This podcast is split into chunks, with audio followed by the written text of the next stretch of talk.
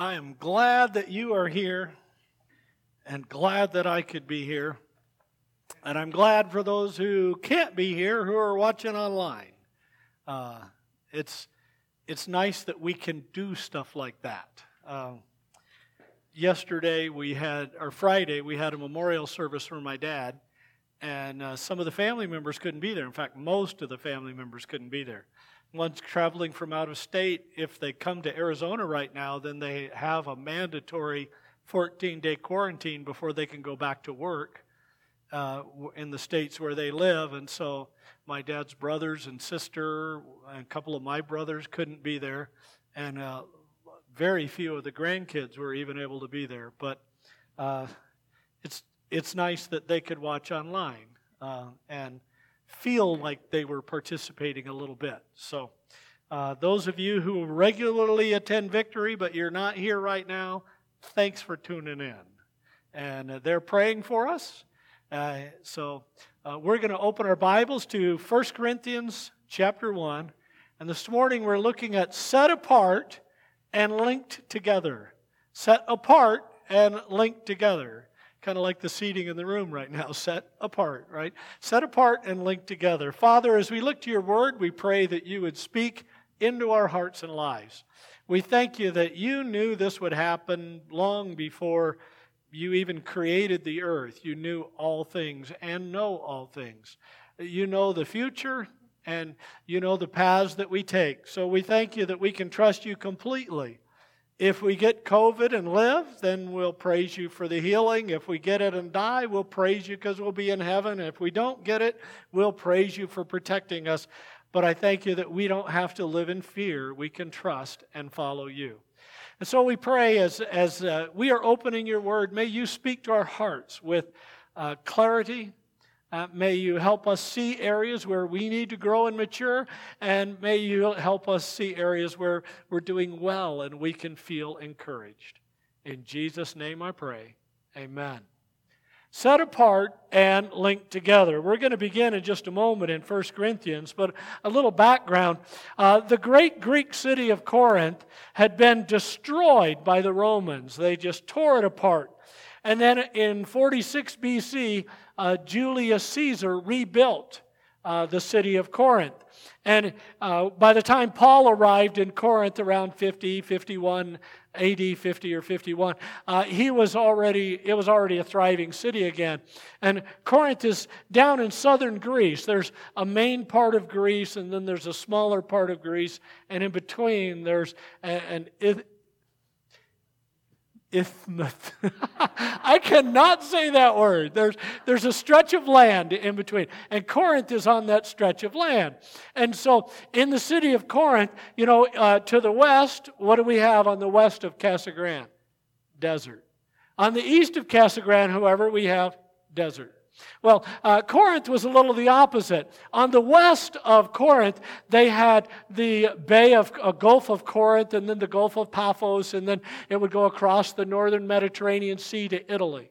And then on the east of Corinth, uh, they had the Mediterranean Sea, and you could go up right very close to Turkey, what was then called Asia Minor. You could go up to what's now the Black Sea.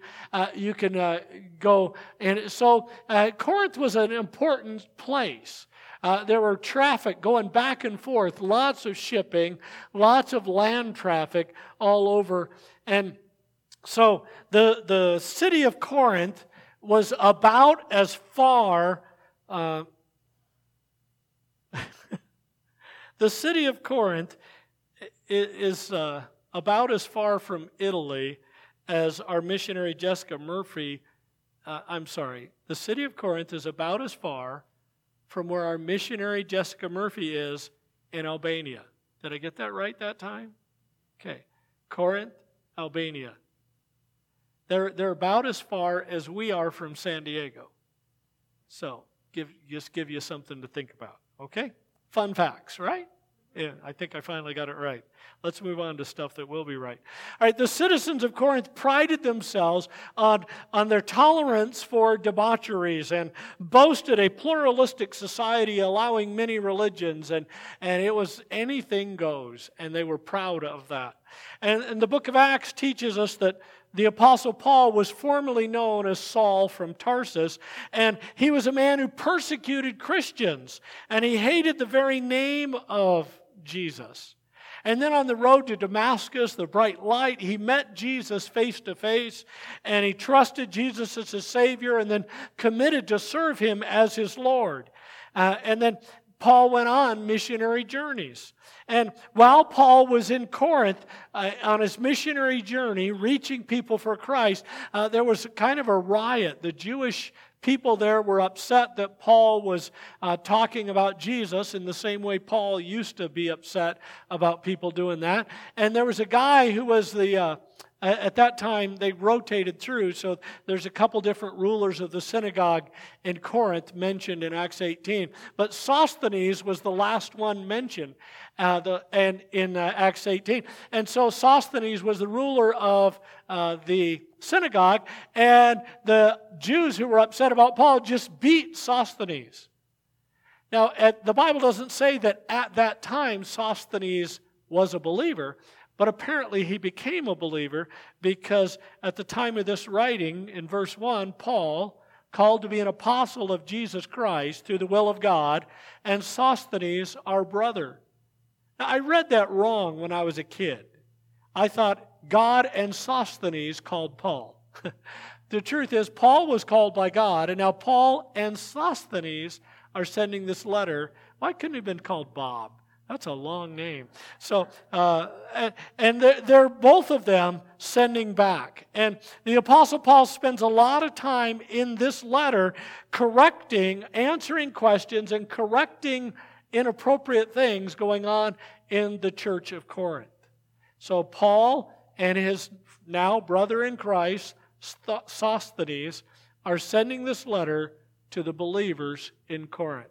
Verse 2 to the church of God which is at Corinth, to those who are sanctified in Christ Jesus, called to be saints, and with all who in every place call on the name of our Lord, both theirs and ours.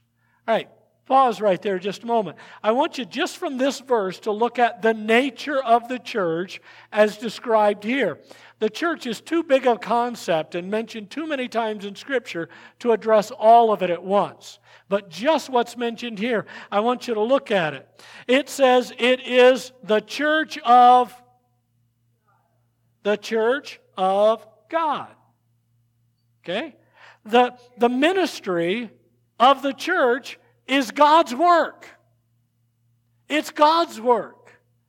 When you put your offering in the basket back there, or you have it sent in online, or you go to our website and click and have it paid, then, then you are supporting the work of God. The people who receive income from this church, the, the people who serve on the staff, they're getting paid with holy money that had been given to God. The missionaries get holy money that you give to God, gets set on to, to support the mission work right here in Casa Grande and also to support the mission works around the world where we are have the opportunity to partner with people. But, but the church is not an organization gathered together and constructed and designed by men. It's not. And you know it's not designed by man because it's had all kinds of problems, and 2,000 years later, it's still here. If it'd been designed by man, it would have fallen like Rome fell. It's designed by God. This is a work of God. What we do is a work of God. God planned for the church, and God established who is the head of the church. And who's that? Jesus Christ. Jesus is the head of the church, and all of us are equally in submission to Jesus. Second thing we see about it's the church of God. What else does it say in verse 2? What's the next thing it says after the church of God? Which is at Corinth. It's a local assembly. That's what churches are. They're local assemblies. There is a, an idea, concept of the universal church. And people talk about that all the time. Oh, the church. I have a friend, he always calls it the big C church, not the little c church. Uh, and, and there is a universalness to Christianity. There are my brothers and sisters in Christ in communist countries being persecuted today, and they're my brother and sister in Christ. They're part of the church. But most of the time in the Bible, in fact, more than a hundred times in the New Testament, it talks about a local assembly of believers. It's not just the church, but a church. And there's more than 24 different congregations mentioned. Either it mentions a person who has a church in their house, or it mentions a city that has a church, like Corinth has a church. And so, uh, Victory Baptist Church is just as important to the work of God, it's just as important to the heart of God as the church of God in Corinth. This is the church of God called Victory Baptist Church in Casa Grande or Casa Grande. You can say it either way, just don't mix it up. Don't say Casa Grande, okay? It's Casa Grande or Casa Grande. So the local assembly, and, and that's important. That's an important distinction. Most of the time in the New Testament, in the scripture, it speaks of the church as a local assembly of believers. And I know there's some of you online, you, you're not assembling right now. Well, you assemble with believers in your home, hopefully.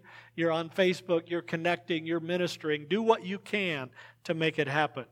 All right, the next two I'm going to put up together. Uh, the, the members are sanctified and they're called to be saints. Look at it. Verse 2. To the church of God, which is at Corinth, to those who are sanctified in Christ Jesus, called to be saints. So, uh, Paul uses two separate ways to describe how church members are connected with God. Sanctified means to be set apart. So, for the purpose of this service, this has been set apart for the communicating of God's Word. Before COVID, we used this for making announcements. We used this for leading the singing. We, right now, it's used only for the preaching of God's Word. A, a piano could play in a honky tonk bar, it can play in a, a cowboy bar. But, but this piano is sanctified, it's set apart for God for the use here. Occasionally, there's a recital here and kids play stuff that's ridiculous, but most of the time, now they they play it well, but it's some silly songs, right? So so sanctified means to be set apart, and then to be saints means to be sacred or set apart. And sometimes the way we talk about it, it's like it's synonymous. If you're sanctified, you're set apart. You're a saint. If you're a saint, then you're sanctified, you're set apart. It's all the same. But actually, uh, it's not quite. I want you to notice this little bit of difference. And that sanctified is something God does on your behalf. God has set you apart unto Himself, He's made you part of His family. So, Ben, when did you get saved? 1989. And how old were you then? Okay, he was 12 years old in 89. I was a little older than that, 89. All right, so in 89, Ben trusted Christ. When did we meet?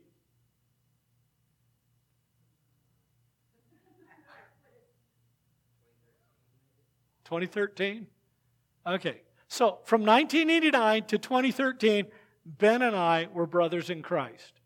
Did we know it? No. In fact, the first time Ben showed up here for the church, I wasn't even here. I don't remember whether I was on vacation or out sick. I don't remember. Uh, I was at camp. I was working at camp. That's right.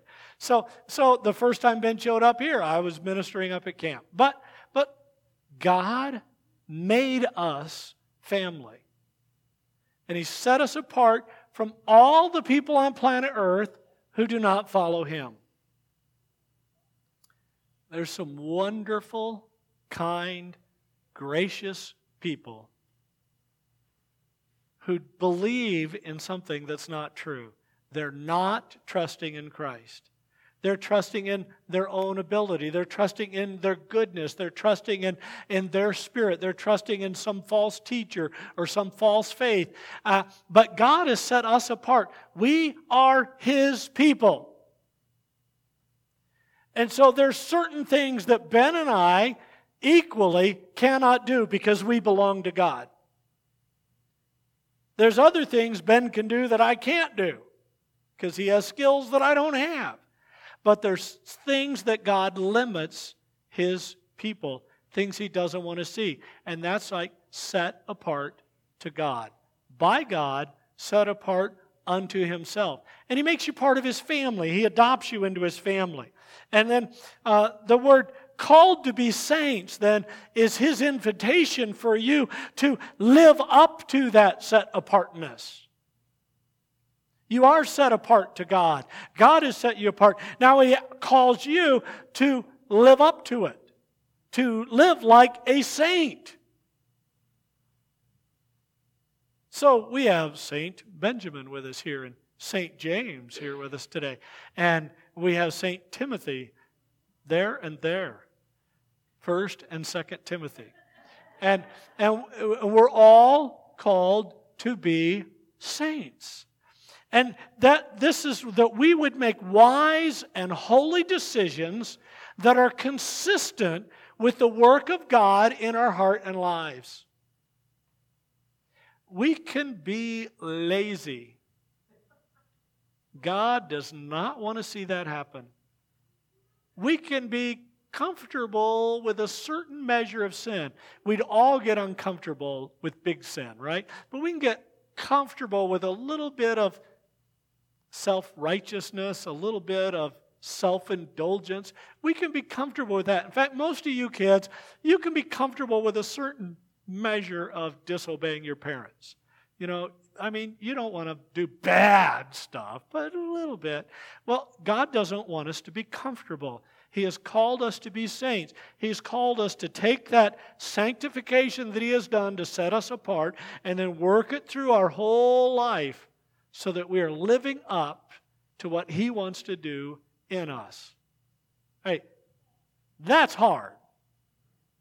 That's hard for you. That's hard for our deacons. That's hard for our pastor. That's a challenge. In fact, years ago in the nursery, one mom was talking to a little kid and talking to her own kid. And she said, Everyone's a sinner. And the kid said, Yeah. And does your mommy sin? Yeah. Does your daddy sin? Yeah. Does Pastor Green sin? Yeah. Does Mrs. Green sin? Oh, no.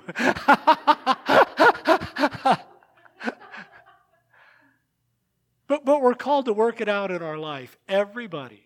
Everybody is. So if you're five years old, or six years old, or seven years old, or 80 years old, God has called you to work this out in your life. You live up to what God has done.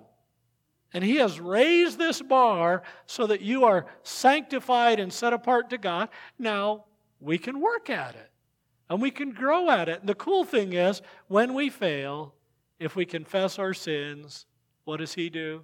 He is faithful and just to forgive us our sins and cleanse us from all unrighteousness because He's awesome God. So there's a, a, a another thing here uh, about the, the nature of the church that we see in verse 2. What's the next thing?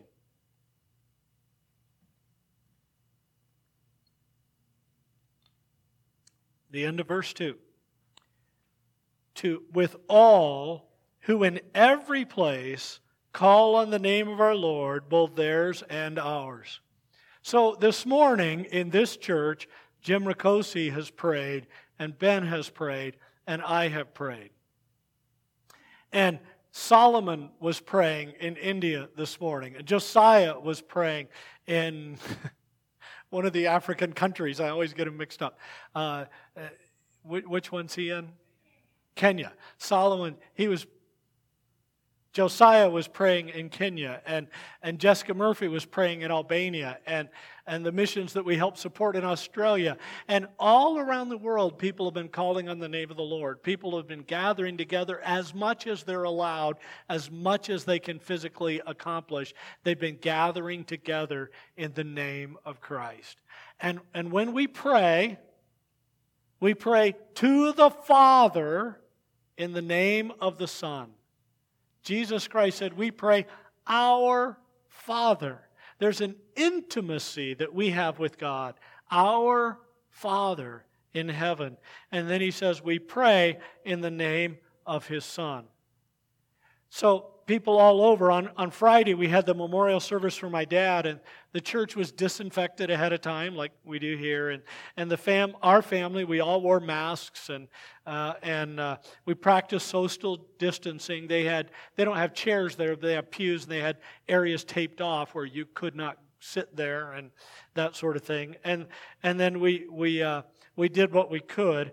And we had believers there who were from Flagstaff, from Show Low, from Pinetop, from Casa Grande, from Tucson, from Vail, uh, believers gathered from all over. And, and so we, we prayed to the Lord in the same place. And we had some of those people who were gathered there, were, they were born in dozens of different states. And some of them were born in foreign countries, including my older sister, born in France. And, and the, but God brings us all in, and He makes us all family, and everybody from every place, we call on the name of the Lord. Now, we call on His name for salvation, expressing our belief and trust in Him. We call on His name in prayer, and we even call ourselves by His name. We are Christians, Christians, ones who follow Christ and are supposed to act and look a bit like Christ. So, today, all over the world, believers have gathered to worship the name of the Lord. Look at verse 3 Grace to you and peace from God our Father and the Lord Jesus Christ. I want you to think next about the heart of God. The heart of God. And, and so he talks about the people, and, it, and now he's focusing them on God. And there's two big ideas here that he shares. The first is God's grace. This means God does not give us what we deserve. Ben, can I use you for an illustration? Is that okay? Now you're really worried what I'm going to say, aren't you? Listen, several years ago at, at camp, back when I worked at camp, and Ben was there at camp with me, and and we had a few rules, not not a huge number of rules, but a few rules, and one of them that was like one of the minor rules, but Ben had violated that rule. And so I sat down with Ben, and I said, "So Ben, we got game time coming up, and I was game director there, and I said." Uh, you broke that rule, didn't you? And he said, I did. I'm sorry. And I said, All right. And it wasn't a major thing, you know, but I said, What do you think would be an appropriate consequence because you broke that rule? Now, if you know Ben, you know that he, he was really ready for game time. He was going to go. He was one of the fastest, quickest kids out there, and he was going to show his stuff, right? And so he hung his head and he said, I guess I shouldn't be allowed to play games. And I said, Do you think that would be appropriate? And he said, Yes. And I said, You're sure? yes. I said, Okay, Ben. I said, I completely agree with you. That would be an appropriate response to what you did. And then I said, But, but Ben, I'm going to show grace. I'm going to let you play. Well, do you think Ben said, Oh, no, no, I don't want grace? I, I want the punishment, man. Let me have it. No, man, Ben's like, yes! I don't think he hugged me, but on the inside, he really wanted to. You know, he was so excited he got out there to play. You know, he was ideal the rest of the week. We love grace when we receive it. It's a little harder when we have to give it out, but, but we love God giving us grace. See, the Bible says that we were lost. We were dead in trespasses and sins. By the biblical description, we truly were hell bound sinners. But God, in His grace, has saved us to the uttermost completely and absolutely saved. Uh, as Paul told the believers in Ephesus, by grace you have been saved through faith. It's a gift we receive from God. Grace, it even has a pleasant sound to it, doesn't it? Grace. You know, sanctification just doesn't have that smooth, pleasant sound. Grace. In the last sentence of the Bible, the absolute last message that God would record on planet Earth. When the Holy Spirit was inspiring the Apostle John to write this message from God to man to prepare them for the future and to encourage them to trust and follow Jesus Christ, the very last words written The grace of our Lord Jesus Christ be with you all. Amen. That's how the Bible ends. That's how important grace is to God and how vital it is to us. God of grace and God of glory. We appreciate His grace. The second word used in there talking about God is peace.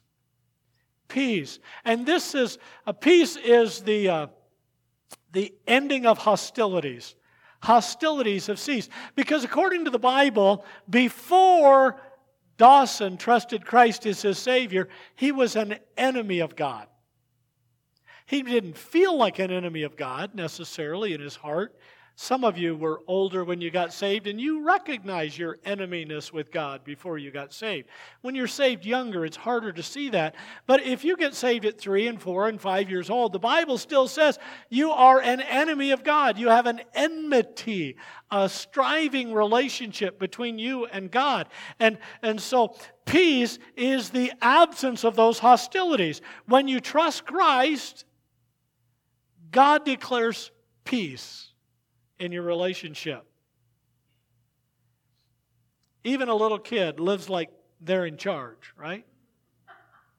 All little kids do. Have you ever known a little kid who was two years old who every single time they were confronted by their parents spoke respectfully and said, Yes, ma'am, yes, sir, or okay?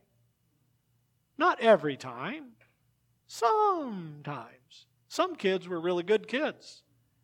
Some, some of, I guess most of ours were pretty good kids, way better kid than I was. But my mother in law says when I married Kathy, I raised my gene pool. So uh, maybe there's some truth to that. But listen, when you trust Christ, God declares peace. The greatest peace treaty in the history of the world is when a sinner says, God, forgive my sins. Christ, be my Savior. And God says, okay. And there's a peace treaty signed, and, and you are granted a full pardon. And not only does He forgive your sins, but then He adopts you into His family, and He makes you one of His beloved, and He sets you apart unto Himself. So God's peace. This verse 4 says this grace and peace from God the Father is a gift from God that you enjoy joyfully and exclusively through Jesus Christ. I thank my God always concerning you for the grace of God which was given you by Christ Jesus. It is exclusively through Christ. I had a friend in high school when I was a brand new believer, and he said, Listen, the Bible says if you've kept the faith, then you're going to be okay. So if you're raised Buddhist, you follow Buddhist tradition, you'll be okay. Raised Hindu, whatever. Whatever faith you're raised in, if you stick with it, then when you get before God, you'll be okay. And I said, You're missing the most important word in that sentence kept the faith. not kept a faith, but kept the faith. There's only one faith that says you cannot earn your salvation, you receive it as a free gift from God by grace through faith. There is the faith. And so, if you're here today or if you're watching online and you've never trusted Christ as your Savior, you need to do that today.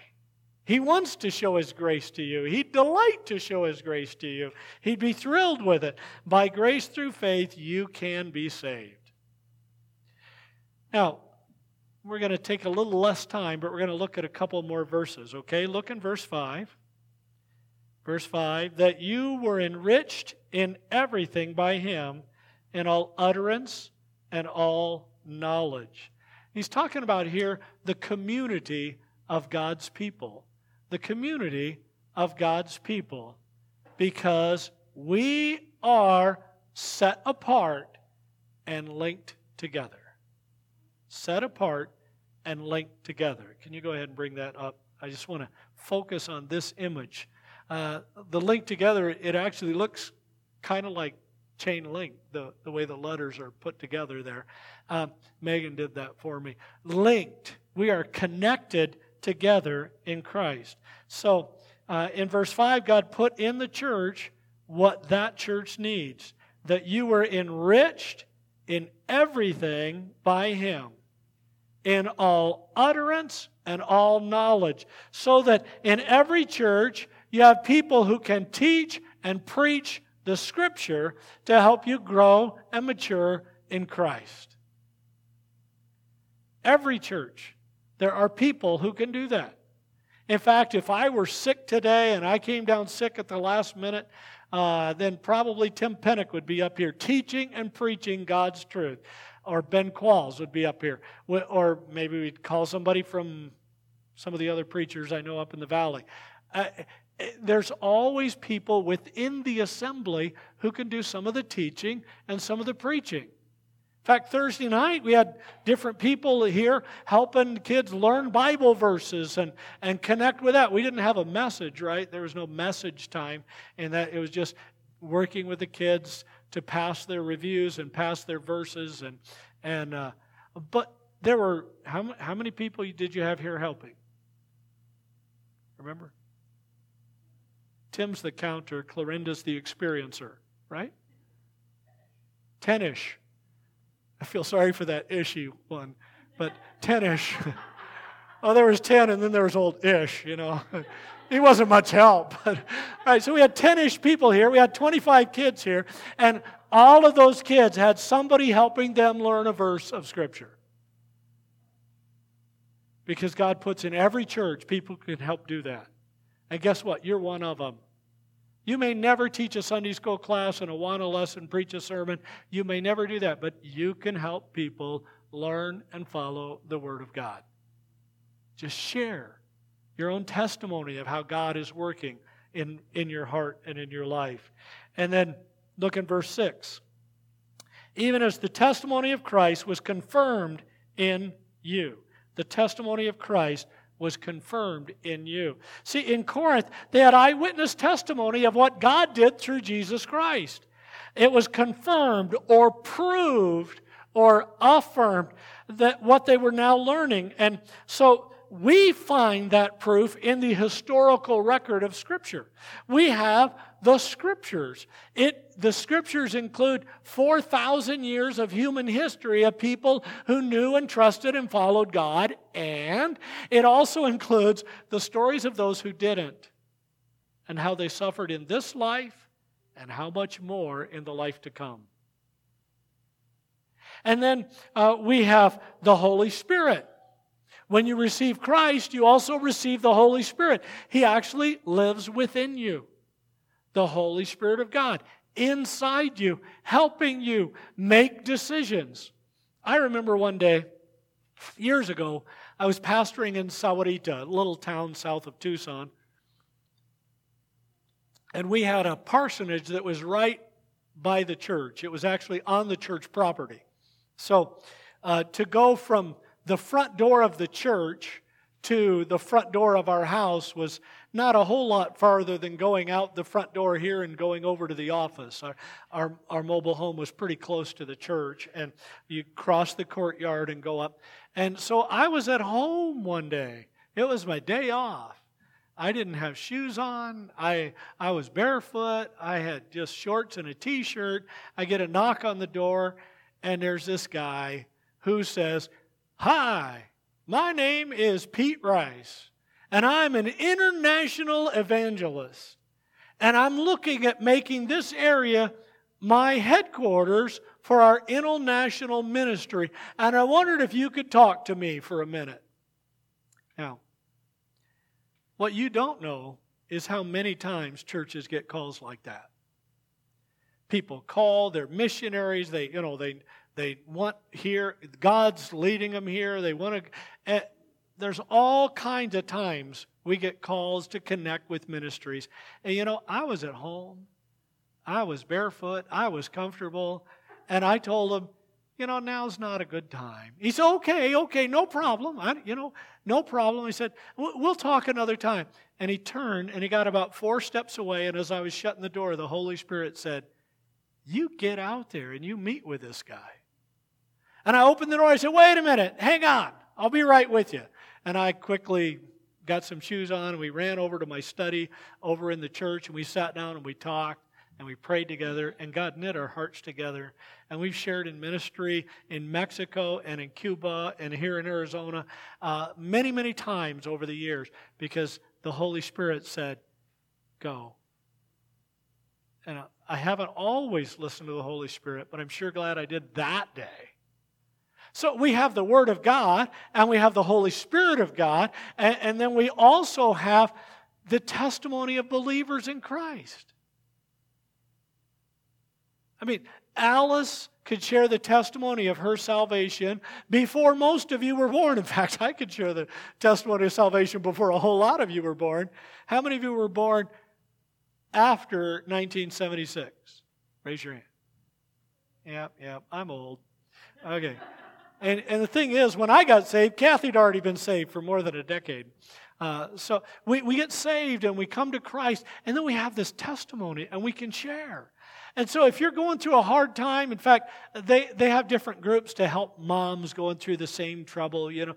I've always encouraged ladies, find an older lady who's already been through it. So if you're having a lot of trouble with your middle school son, find a lady whose middle school son is now college age and they have a good relationship and learn from her, you know, to, to get beyond what you're going through right now. But but listen, we learn a lot from these people. And I had no idea before I got saved, God was putting me in the path of a lot of older people who could help me follow Christ. And some of the things I learned from those people before I got saved, God then used in my life after I got saved. He would remind me of what He'd already put in there. So we have the testimony of those who've walked with God ahead of us. We don't have anybody who has a personal Jesus in the flesh testimony. In fact, if somebody comes to you and says they had a, a Jesus in the flesh moment, you should be afraid of them. Because the Bible says Jesus is in heaven interceding for us before the throne of God. And if so, if, if there's somebody they think is Jesus on earth, it's a demon pretending to be Jesus. Because the Bible tells us where Jesus is. He's not coming down here again till he comes to the clouds to get us and take us home to be with Him. Look at verse 7. Uh, God has given certain individuals spiritual gifts to help and serve in the church, so that you may come short in no gift, eagerly waiting for the revelation of our Lord Jesus Christ. Uh, for several chapters in this letter, Paul actually uh, addresses abuses of spiritual gifts going on in Corinth. And they were using different gifts as a weapon against other people instead of loving and serving one another. And so Paul has to correct that from them. But God has guaranteed our eternal home in heaven with Him, waiting for the revelation of our Lord Jesus Christ, and verse 8, who will also confirm you to the end, that you may be blameless in the day of our Lord Jesus Christ. God is faithful. by whom you were called into the fellowship of his Son, Jesus Christ, our Lord. God has guaranteed it. In verse 6, it talks about confirmation there to verify and validate what had been taught. Verse 6 is looking back. But in verse 8, it's future focused. It's uh, what's going to take place in heaven when Jesus Christ securely and uh, permanently, unconditionally proves that we are His and He is ours forever. God connects us fully and completely with Himself. So we're going to sing a song that encourages us in our relationship with Christ. We are the church, or we are your church, actually.